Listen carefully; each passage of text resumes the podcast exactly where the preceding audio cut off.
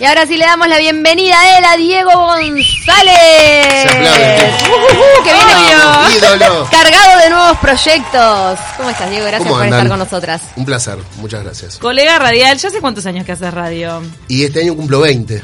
Ah, qué 20 años montón. de radio. ¿Vas Sí. a celebrar? No. Celebro todos los días. Pero para, ¿tenés fecha, onda, eh, tal No. fecha? No, no te acordás. No, no, porque soy. eh, tengo una memoria, según mi- algunos compañeros de trabajo, muy buena, pero tipo Dory, ¿viste? A corto plazo. Corto plazo. A mí me das una hoja, la memorizo y a los cinco minutos la digo textual sin necesidad de leer. Ahora, me preguntás, A ¿cómo la sa- Fui a dos mundiales, no me acuerdo contra quién jugó Uruguay. Me pedís que te diga una. Te nombro a Forlán, poner no sé quién más jugó. Haciendo la espacio formación en el no. disco duro, si no es no imposible. tengo ni idea de, la, de los resultados, no me acuerdo de, fechas, de cosas, pero tengo a corto plazo, que es la que me sirve para trabajar, digamos, este, esa la, con- la conservo. 20 años de radio y cuántos de televisión. Y en tele arranqué en el 2006, en, lo primero que hice fue en TV, en TV Libre. TV Libre, sí, o 2005 por ahí. Este, ¿Qué era un magazine? Yo me no, acuerdo. era un programa de denuncia. Este, era, ¡Opa! era de fútbol, pero entre comillas, se llamaba Intocables. Polémico. Ah. Con Ricardo Gavito. eh, fue. Ah, Gavito, yo o sea, yo lo dejé en la casa y cuando llegué a mi casa me llama la esposa que le habían pegado un tiro. Sí. ¿Se acuerdan Ah, cuando le pegaron el tiro claro, con, con? Bueno, Oh. Sí, sí. este, y era tremendo porque yo era la cara de ese programa porque yo le hice una nota para un móvil de radio porque él era el enemigo número uno de la AUF en ese momento, el enemigo número uno de Figueredo, que después terminó preso, tenía razón Sí, Gavito, digamos. con todo el, el- lo de la FIFA. Exacto. FIFA Gate. Eh, y cumplí años la AUF, yo trabajaba en un matutino en la radio y me dicen, vos, aquí le hacemos una nota por el cumpleaños de la AUF. Y le hacemos una nota a Gavito que le diga feliz cumpleaños a la AUF, que era su enemigo. Al otro día me llama, me dice, mira, va a arrancar un canal nuevo. Este, yo no lo conocía, le había hecho un móvil de 20 minutos. Este, ¿te gustaría ser movilero y productor? Le digo, ¿cómo no? No tenía ni idea de lo que me estaba diciendo. Y claro, yo tenía que ir al estadio, entonces yo era la cara de las puteadas.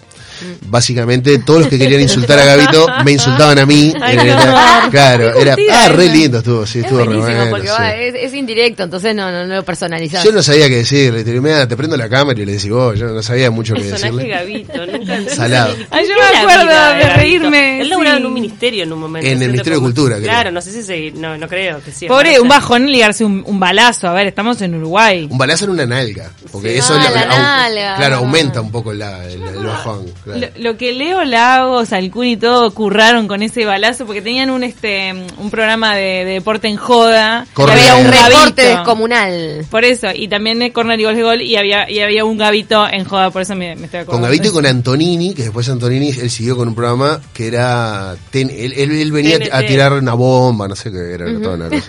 Muy para la ¿Vos polémica. laburaste con Antonini? ¿Llegaste? En realidad él era como columnista del programa que teníamos con Ah, Gavito. Él venía, ah. y después se invirtió. Eh, cuando yo dejé de laburar en Libre, porque no me pagaban básicamente, este, era mm, quedó Antonini con un programa y Gavito, de, eh, de columnista, digamos. Invirtieron los. ¿Cómo la vida te llevó a relacionarte con el fútbol aunque no sos sumamente futbolero? No, no, lo dejé de ser ya hace muchos años. Este, es más, me aburre pila ahora el fútbol. Este, Te aburre. Sí, salado, no le encontré el.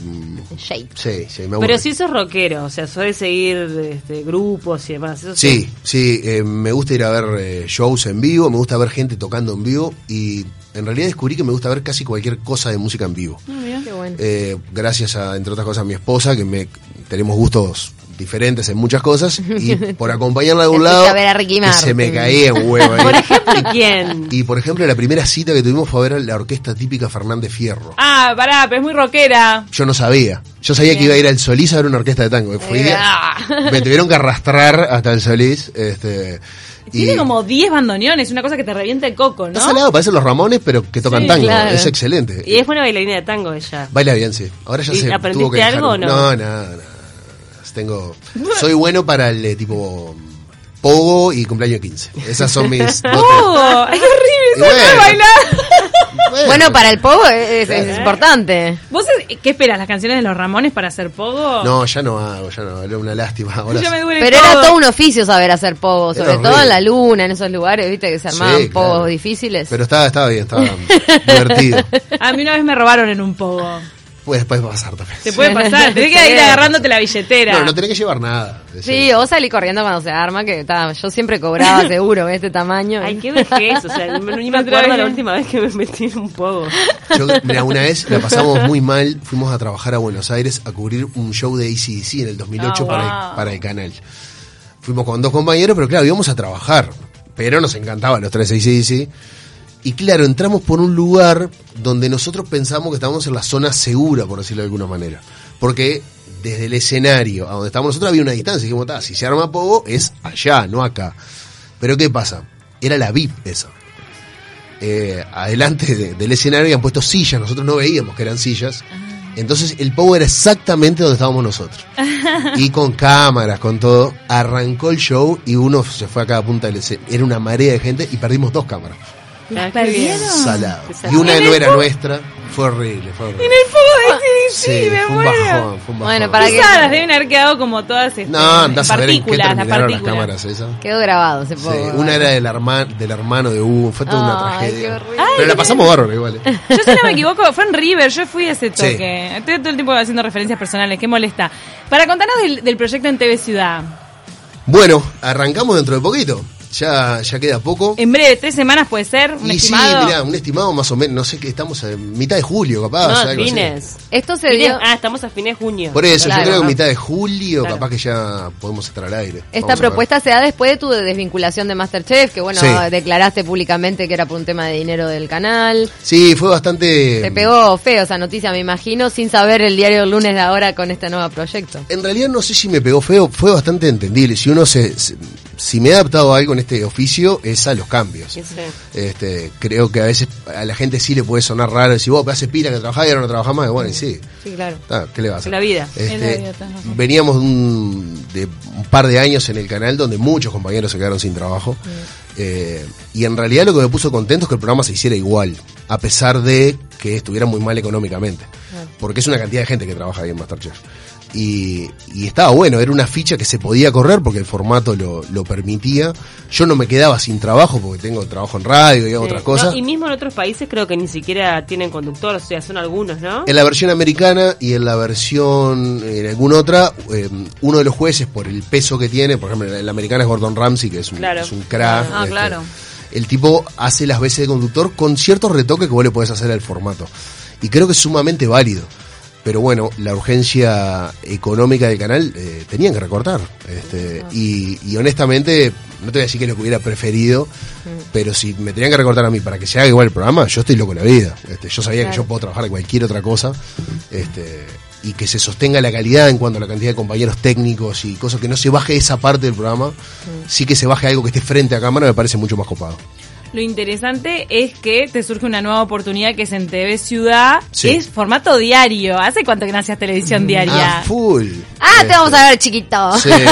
No, lo divertido que es en vivo. Este, Wow, sí. Vivo, con toque periodístico, o sea, un tono Sí. periodístico. En No, no a cargo mío el tono periodístico, pero no sí. sobre tus hombros, pero bueno, vas a estar lidiando con temas de actualidad. Sí, eh, en realidad es algo que creo que hace mucho que no me pasaba. Creo que lo último que donde nosotros más o menos desde otro lugar, desde el humor capaz, este podíamos opinar un poco o tocar temas de actualidad fue en Joy 3 más, que ya hace unos cuantos años. Y después empecé a hacer formatos, donde básicamente uno lo que hace es conducir, o sea, hace, tiene más oficio ahí. En el medio Masterchef yo no voy a decir, che, qué horrible, nada, no se No, puede. claro. ¡Qué en- injusticia! Estás atado al formato un 100%. rol, un rol que te determina que- la que Biblia está de ese bueno, formato. que está bueno. En realidad yo nunca había hecho nada con, con formatos y te da una espalda. O sea, es muy difícil arruinar un formato. Claro. O sea, si vos arruinás un formato, no es por culpa del formato, es por culpa tuya. Este, No, de toda la producción, de todo el aparato de producción. si no, cuando me refiero tuya, me refiero a. eh, Como conductor. Claro, tenés, todas las, las tenés todas las guías perfectas eh, para poder hacer el trabajo bien. Es que los tipos te dan una fórmula matemática que Ah, no falla. Pero Ahora, además es grabado, o sea, no sé, ¿no? No, y hay veces Sí, que está claro. super, supervisado. No, pero más allá de lo técnico, o sea, los tipos te dan una fórmula que te dicen, mira, con tantos participantes así, asá, en este capítulo esto, el otro, a vos te lo dan todo digerido, Armado. es muy difícil arruinarlo. Y además te, te seleccionaron por tu propia personalidad previamente, o sea que también sos compatible con ese con ese formato, que creo que es parte de, de que funciona. Hay una pata de, los, de los formatos internacionales que, si vos haces un formato internacional calcado de otro país, va a fallar. Claro. Este, los tipos en la elección de las personas que están en el formato lo que hacen es nacionalizarlo. Te dicen, bueno, mira, la parte uruguaya del formato son los conductores. Claro, pero eligen a quienes representen los roles que están dispuestos internacionalmente, pero que se adapten a la idiosincrasia Sí. de ese país. O Sí. sea que ya es una Pero persona nunca idónea. puede ser forzado. Si es forzado, fallo. Bien. Y metiste algún lagrimón en Masterchef, ¿no? Ay, sí, porque era Te tembló la pera varias veces. Es que, ¿sabes qué pasa? Yo cuando lo miraba, yo miré mucho el argentino y miré el español.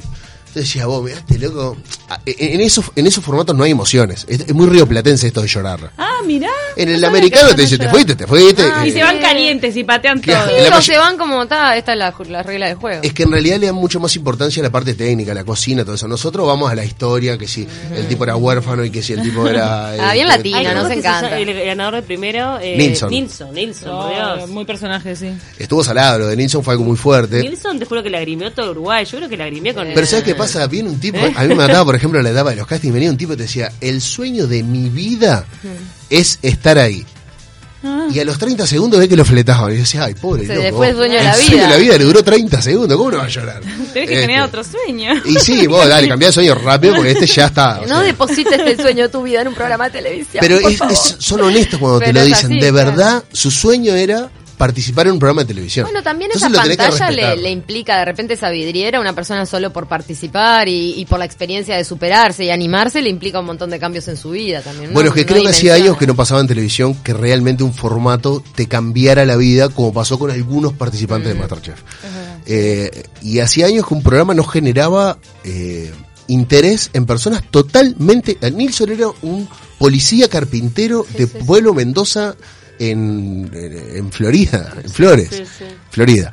Este, Y se daba mucha maña, porque hay que decirlo, o sea, es un todo que bien, que pero seamos honestos, o sea, nunca la opinión pública hubiera puesto foco en Nilsson. No, No, jamás. ni en cualquiera de los otros participantes. Leticia, una ingeniera química, que hoy por hoy escribió un libro, trabaja en los medios, este, hace lo que tiene ganas, este, es columnista en un programa de radio, o sea, creo que ¿Qué sentí de formar parte de, de- de una estructura, un formato que sabes que no, no recae todo en vos, pero que realmente tiene la posibilidad de cambiarle la vida a la gente? Porque es, es algo fuerte para el comunicador que está ahí adelante. yo creo que lo fuerte ver es que era posible, porque veníamos de muchos realities o programas que, ponele el ganador, nada, no Nada. pasaba nada.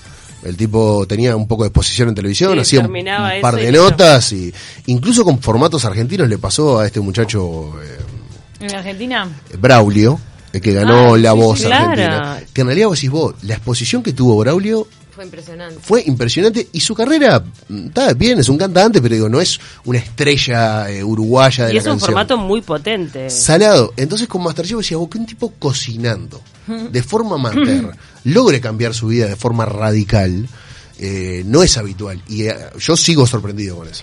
Y ahora esto te implica un desafío a nivel profesional, el hecho de estar a diario en un programa de actualidad, o sea, No. después, después, después de venir de, de un formato tan estructurado y, de un de una, una estructura justamente que te contiene. No, creo que lo hace más entretenido. Este, yo estaba muy cómodo con el tema de los formatos por la espalda que te dan. Vos siempre podés recurrir al formato. Cuando vos flaqueás, tenés un formato gigante atrás. Tenés un día malo, hablas con la producción y decís, che, hoy hago el- la básica porque no, no me exijan muy. Y no pasa nada porque está Masterchef atrás.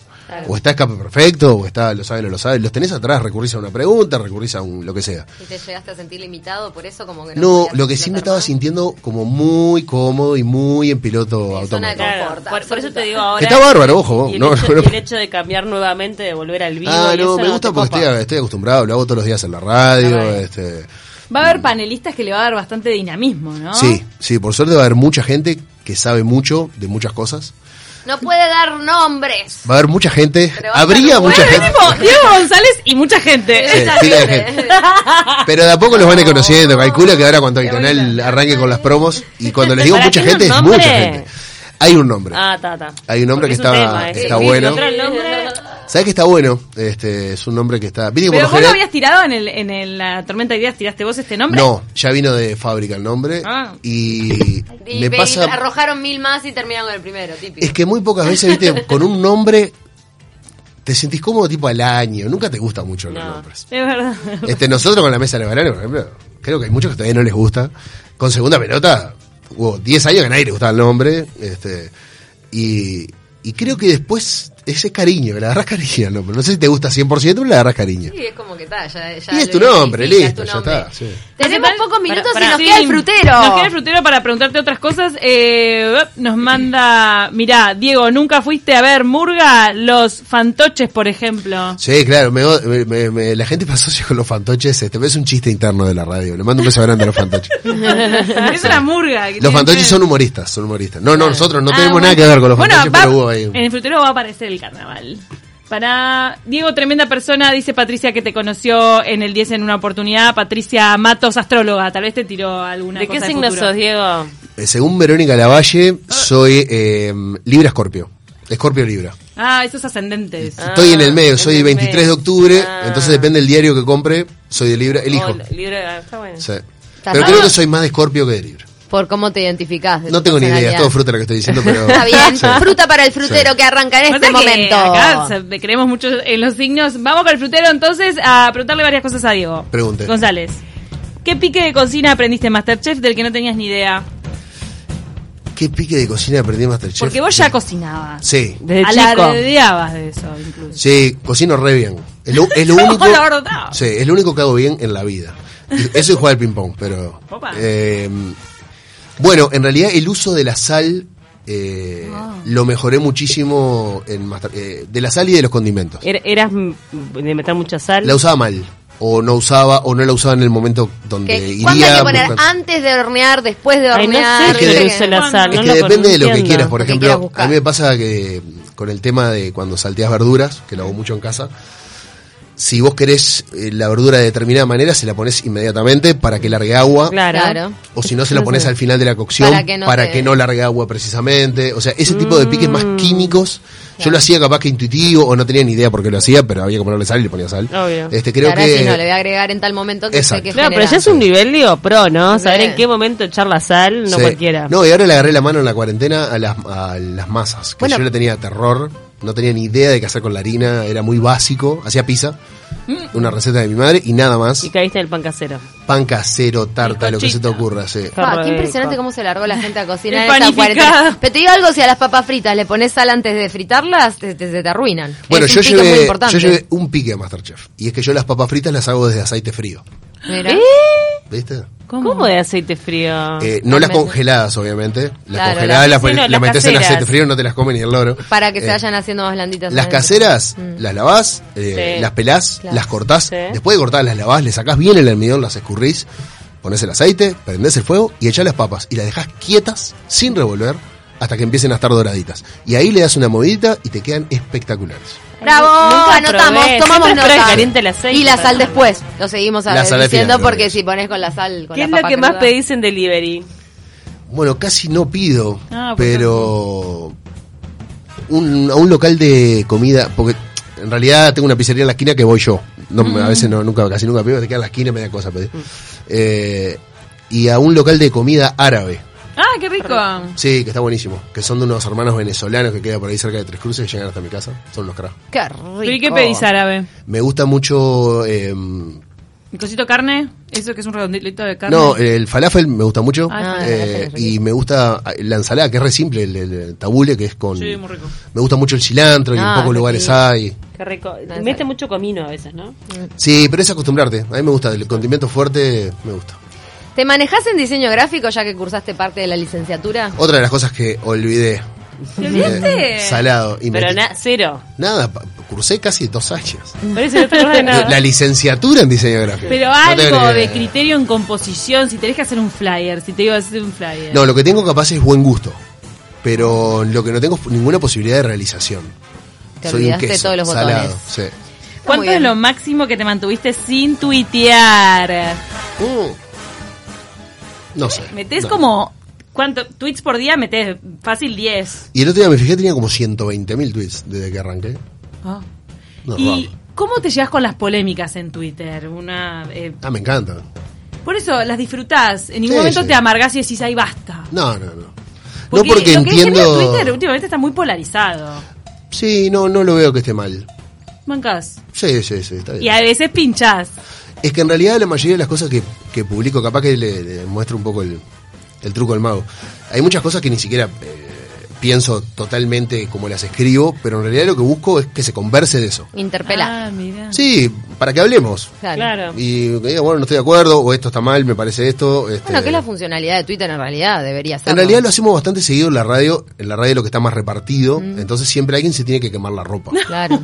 Porque Obvio, pero si estamos todos de acuerdo, eh, no, tiene mucho nada. sentido. Obvio. Entonces con algunos matices, este, tratar de, de visibilizar un tema que tengo ganas de, de que se charle. Entonces a veces eso es lo que busca un, un tweet. A veces es entretenimiento, puro y duro.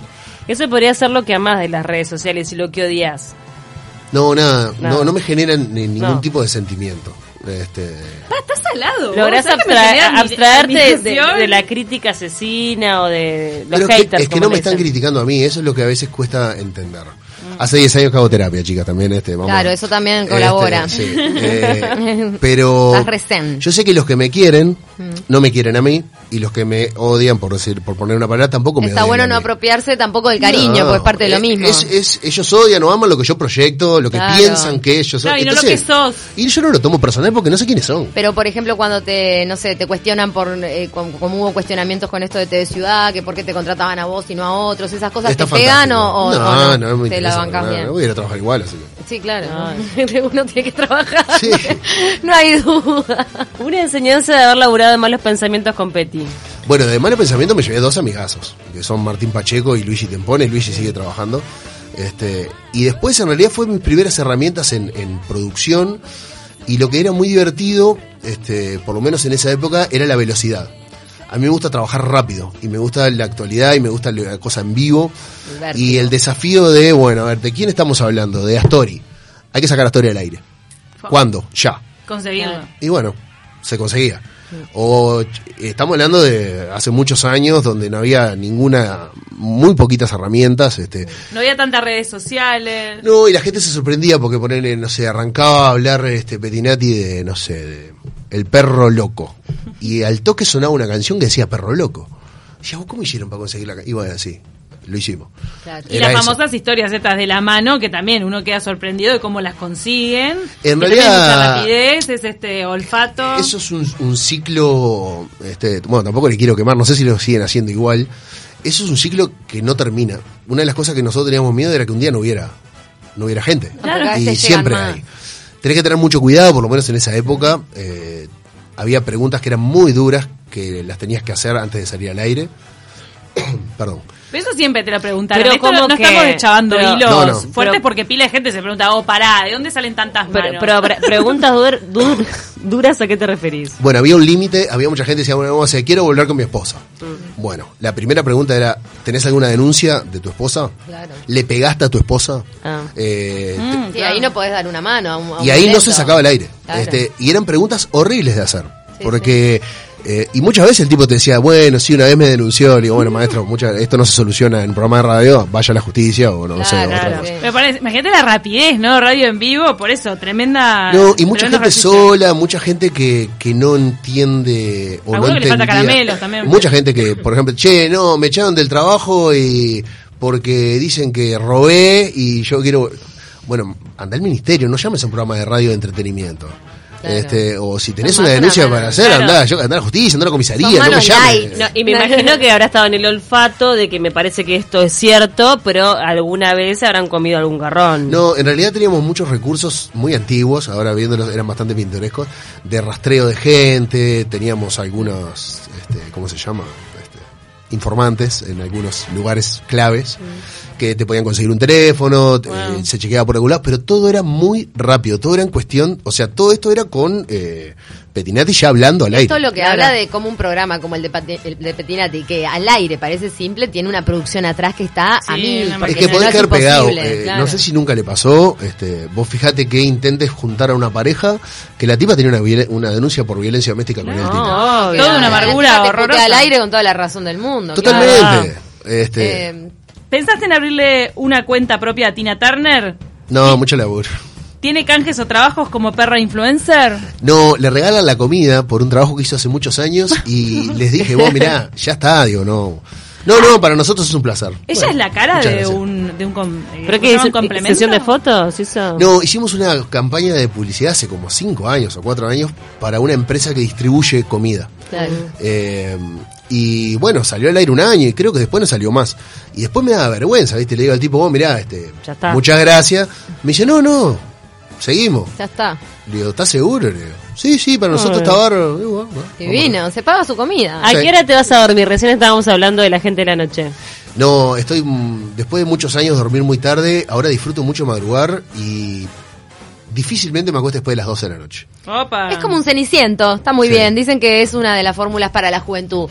Nos tenemos que despedir, Diego. Está el sensei ya con su columna de Artigas. Todos pendientes entonces, dentro de tres semanas más o menos estimativo. Lo van a anunciar, supongo, ahí. van- van eh, a los las nueve de la noche. Y vamos a saber quién es esa mucha gente que lo acompaña. Pila, pila, pila. En este periodístico nuevo formato para Diego González. Fue un gusto tenerte acá. Muchas Igualmente, gracias. muchas ¿A gracias qué por hora sale el periodístico? Te decía, de noche. A las nueve. 21 a 22 y lo que tiene TV Ciudad que me parece fantástico, que nunca me pasó, que es muy puntual. Perfecto. Arranca a las 9 y termina a las 10. 21 Punto. horas entonces con Diego González a partir de la tercera semana de julio vamos a poner o por ahí, esténse pendientes. Gracias, Diego. Muchas Ya a viene- toda la gente que nos siguió, muchas gracias también. Ah, gracias.